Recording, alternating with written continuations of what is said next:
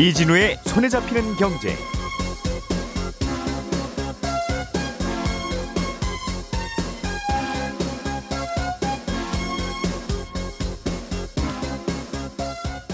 안녕하십니까 이진우입니다.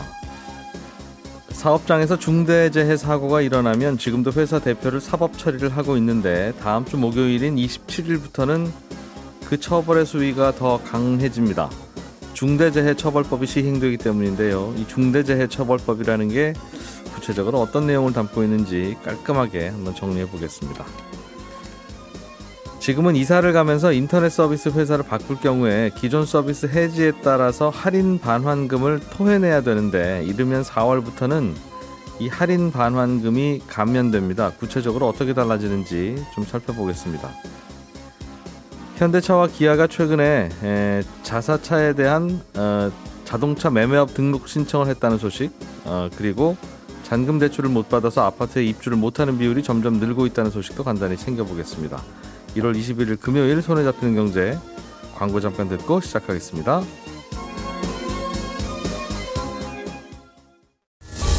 오늘의 뉴스를 프로파일링 합니다.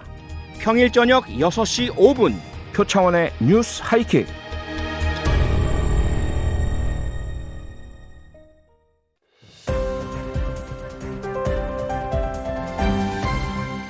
이진우의 손에 잡히는 경제.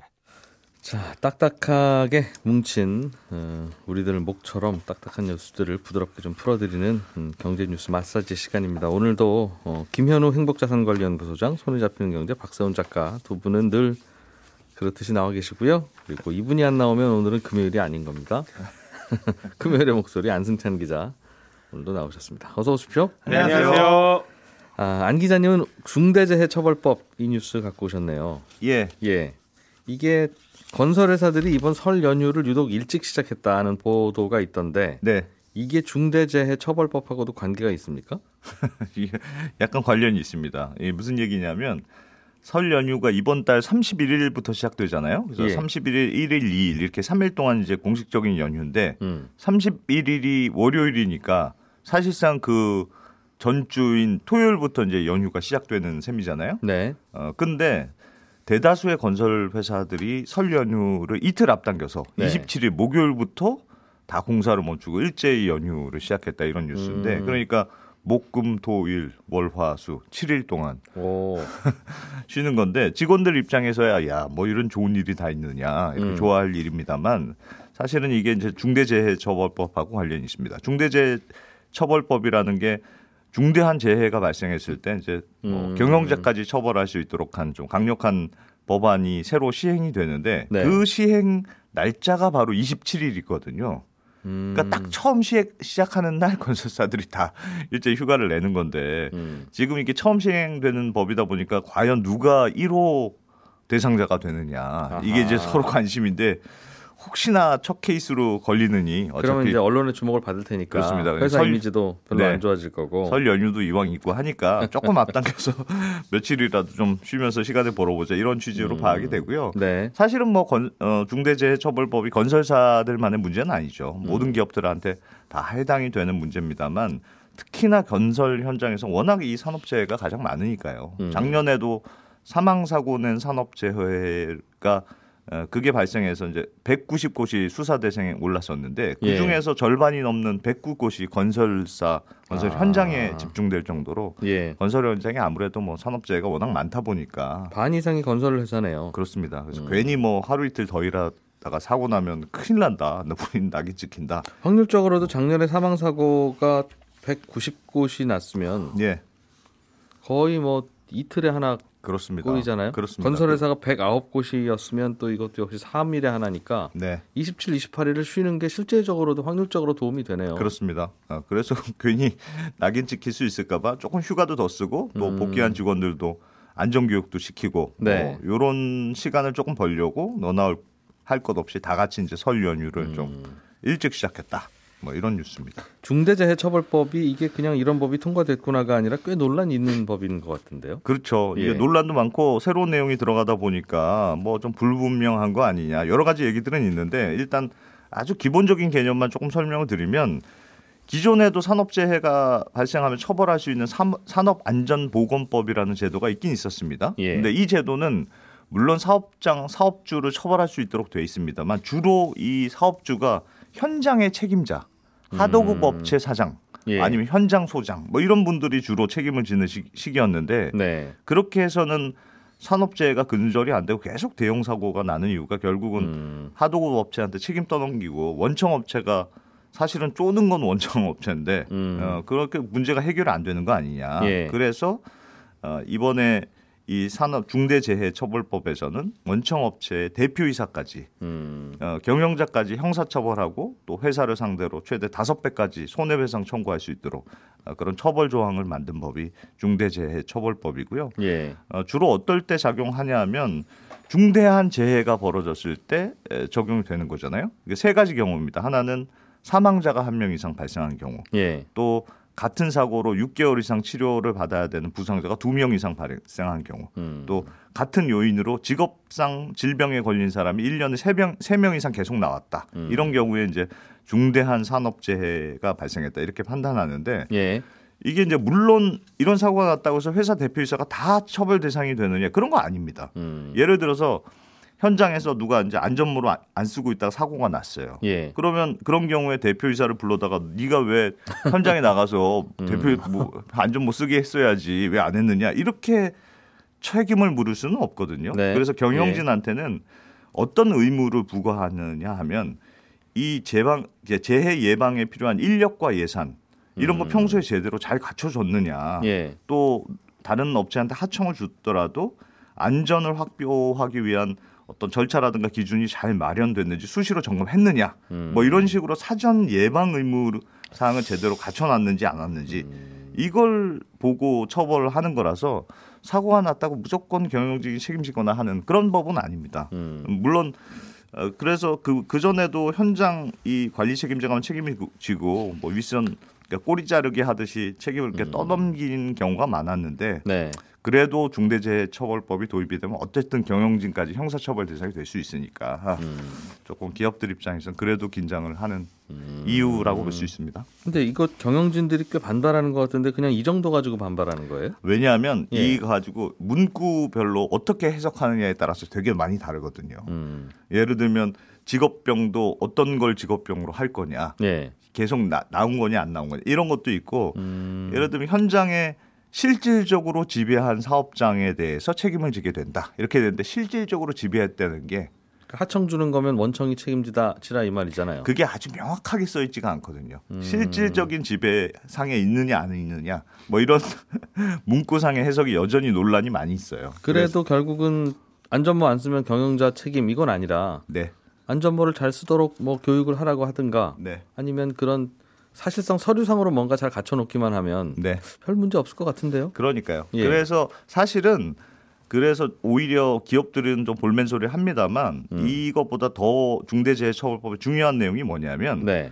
말씀드린 건 중대한 산업재해잖아요. 예. 근데 산업재해 말고 어, 중대한 시민 재해 대, 재해에 대해서도 처벌할 수 있는 조항이 처음 들어가 있거든요. 이거는? 예. 완전히 새로 들어간 건데 이게 뭐냐면 중대 시민 재해가 뭐냐면 공중 이용 시설이다 교통 수단 이런 거 때문에 사망 사고라든가 부상자가 발생할 경우 이런 예. 거 있잖아요. 예, 예. 이런 경우 혹은 지- 예전 왜 가습기 살균제 사건처럼 음. 어떤 제품이라든가 어떤 원료 때문에 일반적인 시민들한테 광범위하게 피해가 발생한 경우 이런 경우에 책임자를 처벌할 수 있도록 똑같이 적용할 수 있도록 조항이 근거 조항이 들어갔거든요. 그거 그냥 팔도록 허용한 그 관공서의 누군가가 잘못이다. 그렇습니다. 어. 그래서 이, 이- 이런 게 발생하면 예. 회사의 경영 책임자나 지방자치단체장, 공공기관장, 정부 부처 장관까지 처벌할 수 있도록 딱 규정이 돼 있어요. 예. 근데 이게 굉장히 놀 이게 일반 시민들의 피해에 대해서 처벌할 수 있는 거기 때문에 네. 굉장히 광범위하게 적용이 될 수 있는데 그 지하철 사고로 누가 다치면 서- 지자체장이면 서울시장 그렇습니다. 거기까지 이 책임지라는 거죠. 책임, 질 수 있는 그 거죠. 형사처벌 받으라는 거죠. 그렇습니다. 음. 근데 이게 이것도 적용 범위가 조금 애매해요. 예를 들어서 공중 이용 시설하고 공중 교통 수단이 뭐냐 그 예. 정의가 돼야 되는데 시행령에 일일이 뭐가 공, 교통 수단이고 이용 이용 수단이다 이렇게 정의가 돼 있거든요. 예. 근데 예를 들면 터널 도, 도로 교량 도로 이런 거는 공중 교통 수단에 포함이 돼 있는데 나열이 되어 있는데 우리 일반 도로는 또 통합- 포함이 안 돼 있어요. 그래서 예를 들면 터널에 있는 도로가 패여서 사고가 났다. 그러면 이건 예, 중대재해 처벌법의 대상이 되는데 일반 도로에서 똑같은 사고가 났다. 그건 또 대상이 안 되고 음, 또 예를 들면 뭐 시외 버스라든가 이런 거는 공중 교통 수단에 들어가 있는데 예. 광역 버스, 시내 버스, 마을 버스는 또 해당이 안 되고 그럼 시외버스는 서울에 있는 버스가 춘천 갔다가 사고 나면 서울시장과 춘천시장 중에 누가 담당입니까? 그것도 애매한. 뭐 예를 들면 어린이집은 대상에 들어가는데 예. 유치원하고 학교는 또 빠지고 이런 식이에요. 음, 그래서 예를 들면 이런 사례도 있더군요. 효창공 효창 운동장이라는 곳이 있는데 예. 이 효창 운동장은 서울시 소유인데 실제 운영은 서울 축구협회에서 운영을 합니다. 음, 축구협회에서 하청을 줘서 실제로 관리를 하거든요. 네. 여기서 사망 사고가 발생하면 서울시장을 처벌해야 되는 거냐, 축구협회장을 처벌해야 되는 거냐, 음, 아니면 문체부 장관을 처벌해야 되는 거냐 이게 좀 애- 애매하지 않느냐. 음, 그래서 이거 이 중대재해처벌법은 앞으로 사례들이 이제 시행이 되면 사례들이 나왔을 때마다 어떤 식으로 실제로 적용할지에 대해서 네.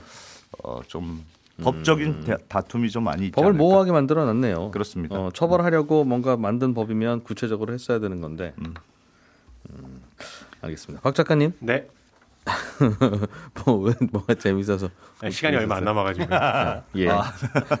안승생 기자가 하면 원래 좀 길어져요. 네. 현대차와 기아차가 중고차 매매업 등록을 했습니까? 예, 며칠 전에 제가 대기업이 중고차 매매업 진출하는 거에 대해서 중기부가 결정을 해야 될 게 있는데 이 예. 결정 3월로 미뤘다는 소식 전해드리면서 사실상 법적으로는 지금 시작해서 별 문제 없다 이렇게 말씀을 드렸잖아요. 음, 그러면서 대기업이 어떻게 나올지를 두고 봐야 한다고 덧붙여서 말씀을 드렸는데 현대차와 기아가 일단 시동을 걸었습니다. 음. 중고차 매매업 하려면 지자체에 사업 등록해야 되고요. 연면적 660제곱미터 이상 대략 한 200평 정도 됩니다.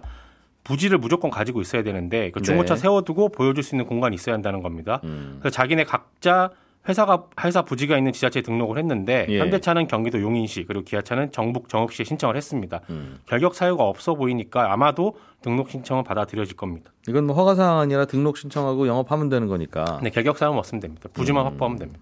하기는, 하긴 할 수는 있는 건데, 형식적으로는. 그렇습니다. 네, 이제 감정이 문제고, 여론과 감정이 문제군요. 그렇습니다. 예. 사실은 그리고 중소벤처 기업부가 그 중고차 매매업을 생경 적합 업종으로 지정할지 말지 정하기 전에 그 전에 대기업들이 사업 개시 좀 못하게 하겠다라고 예, 얘기를 했었는데 예. 아, 사실 이게 강제할 수 있는 게 아니라 그냥 권고 사항이거든요. 말 안 들어도 되는 겁니다. 이것도 빨리빨리 결정해 주면 되는데, 네, 자꾸 정치 일정 가지고 결정 안 해주고 그러니까. 그렇습니다. 대선 이후로 미루는 바람에 업체들 음. 입장에서는 또 이런 얘기를 합니다. 중기부가 지금 잠깐 멈추라고 한 거는 예. 사업 시작을 잠시 보류하라고 한 거지 예. 준비도 하지 말라는 건 아니었다. 음. 그러니까 지금부터 조금씩 준비를 해 나가겠다 라는 겁니다. 바로 뛰겠다고 하는 게 아니라, 네. 스타팅 라인까지 지금 걸어가려고 하는 중이다. 그렇습니다. 알겠습니다. 자, 이 소식도 한단히 간단히 좀 들여다보겠습니다. 지난달에 유럽에서 팔린 전기 자동차가 네. 유럽에서 팔린 디젤 자동차보다 많았다. 네. 음, 전기차가 드디어 이제 주류가 되고 있다는 신호?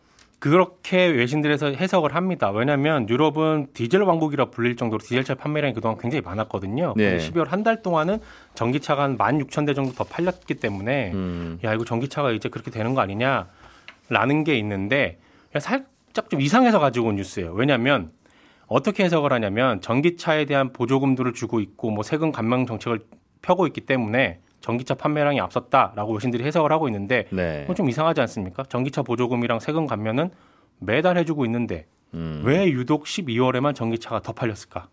그러니까 이제 조금씩 조금씩 전기차가 팔리다가 네. 드디어 12월에 이제 역전한 그런 거 아니겠어요? 그럴 수 있는데 예. 아마도 작년에 워낙 반도체 공급이 잘 안 돼서 하반기로 들어설수록 신차들이 잘 안 나왔잖아요. 음, 유일하게 테슬라만 신차 공급이 가능하다 보니까 예. 테슬라로 신차를 구입한 사람들이 많아서 그랬던 거일 수도 있고요. 테슬라 효과일 수도 있겠다. 그렇습니다. 그리고 유럽- 디젤 차들이 유독 부진했는데 네. 부품 때문에. 네. 음, 그리고 유럽은 그 해 신규로 판매된, 판매된 자동차 한 대당 평균 이산화탄소 배출량은 딱 정해놓고 있고요. 그걸 어기면 벌금을 꽤 강하게 매기거든요. 음. 그런데 작년 상반기에 유럽 자동차 회사들이 주로 판매한 게 이산화탄소 발생이 많은 디젤 SUV였습니다. 아. 그러다 보니 연말에 아이고 이거 규정 넘기겠다 싶었던 자동차 회사들이 연말에 일단 판매 네. 중지. 자기들이 1년간 판 자동차의 전체 이산화탄소 발생량을 낮추기 위해서 전기차를 아주 싸게 팔았거든요. 예. 그렇기 때문에 12월 판매량이 디젤차를 앞선 게 아닌가라는 라는 해석도 가능합니다. 유럽 소비자들은 이거 추이 가만히 보고 있다가 12월에 전기차 사면 더 싸겠어요. 그렇습니다. 어, 아니면 아 그렇군요. 예. 예. 그래서 12월 한 달만 봐서는 전기차가 디젤차 앞섰다라고 얘기하는 건 조금 무리가 아닌가 싶어서 가지고 온 뉴스였습니다. 그렇군요. 전기차 어, 많이 많이 팔리겠죠. 전기차는 아예 안 팔리거나 아주 많이 팔리거나 둘 중 하나일 거예요. 왜? 그 누구나 전기차를 살지 디젤차를 살지를 결정할 때 있어서 그게 무슨 개성이 발, 발휘되는 것도 아니고 불편하냐 안 불편하냐 네. 아니면 돈이 얼마나 적게 드냐 많이 드냐의 결정이기 때문에 A가 전기차로 결정했으면 B나 C도 굳이 굳이 나는 그래도 디젤 엔진을 듣고 싶어일 가능성은 적거든요. 음. 어 아니면 A, B, C가 다 디젤차 사, 사든가 그냥 어쨌든 예. 김현우 소장님, 네. 어, 인터넷 초고속 인터넷 집에서 이제 쓰고 계시는 분들이 많은데 네. 이거는 정가는 A지만 이것저것 할인 받으면 B라는 가격에 드립니다 하는 게 있잖아요. 그렇죠. 그러다가 이사를 가면 네. 그거 그냥 그대로 가다가 옮겨서 계속 쓰면 되는데 쓰면 되죠. 그런데 할인은 없어집니까 이사 가면? 아닙니다. 어, 받을 수 있는데 이게 그런 약정이잖아요. 할인을 네. 그냥 해주다가 저 이제 할인 안 받을래요가 아니라 3년 동안 쓸게요. 혹은 2년 동안 쓸게요라고 약속을 해놓고 대신에 할인해 주세요인데 아 그렇죠. 그렇죠. 예. 그 기간을 다 못 채우게 되면 어, 여지껏 할인 받았던 걸 다 토해내야 됩니다. 그러니까 음. 한 달에 원래 인터넷 요금이 4만 원인데 예. 3년 약정해서 쓰시면 한 달에 2만 원으로 해드릴게요. 네. 좋죠. 그러면 반값이니까. 그런데 이렇게 1년 정도 쓰다가 네. 어, 원래는 48만 원 내야 될 거를 24만 원만 냈는데 음흠. 1년 쓰다가 이사를 가거나 혹은 나 이거 이제 여기 인터넷 마음에 안 들어요. 그래서 해지를 하게 되면 예. 그 할인 받았던 24만 원을 다 토해내야 됩니다. 음 그렇다는 거죠. 예, 약속을 어겼으니까요. 예. 그런데 이게 가입자의 임의 해지가 아니라 어쩔 수 없이 해지를 할 수밖에 없는 경우에는 토해내지 않아도 되는데 음. 이런 경우가 크게 두 가지가 발생을 합니다. 첫 번째는 이사를 가려고 했는데 해당 지역에 어, 그 인터넷 사업자 의 사정으로 설치가 안 되는 경우. 그런 경우도 꽤 있죠. 그렇죠. 어, 거기 그 지역은 저희가 사업을 안 하는 곳입니다.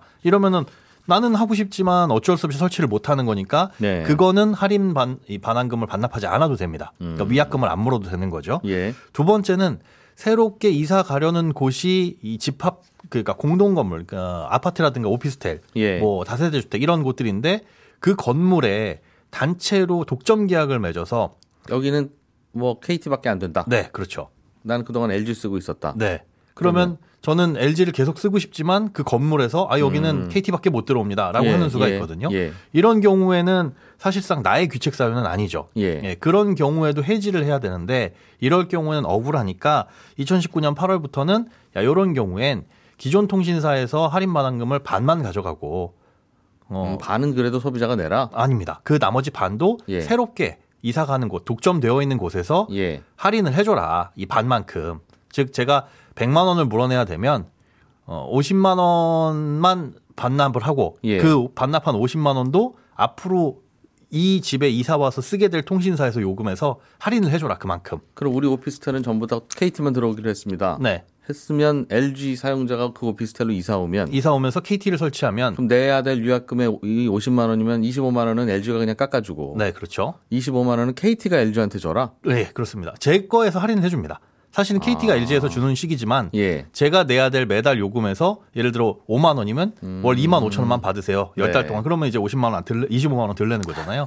이런 식으로 해가지고 하고는 있었어요. 예. 2019년 8월부터 이미 예. 시행 중이라서 사실상 그렇게 될 경우에 에, 개인이 부담을 해야 될 부분은 음. 없다라는 거였죠. 네. 근데 여기에도 이제 문제가 있습니다.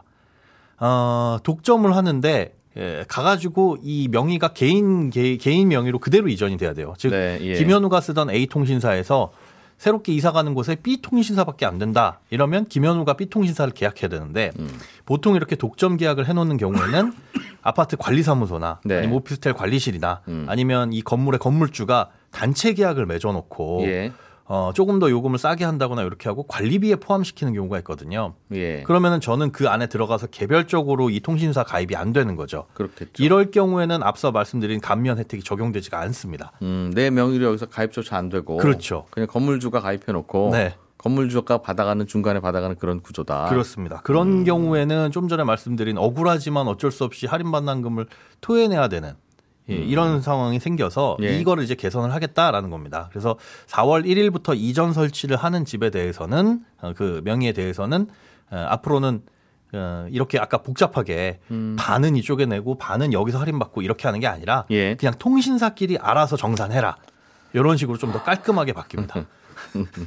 이거 사실은 건물주가 내줘야 되는 건데. 네, 그렇죠. 건물주가 독점 계약하면서 리베이트 받잖아요. 맞습니다. 예. 네, 그래서 그것도 이제 앞으로는 못 하게끔 예. 고시를 개정을 한다고 하는데 예, 새롭게 못 들어오게 하거나 독점 네. 계약을 맺어서 혹은 단체로 맺어가지고 이 개별 계약을 방해하거나 하는 것들도 못 할 수 있도록 건물을 저 고시를 개정을 하겠다라는 내용도 요번에 담겨 있긴 합니다. 그렇군요. 자, 오늘 여기까지 듣죠? 예. 네.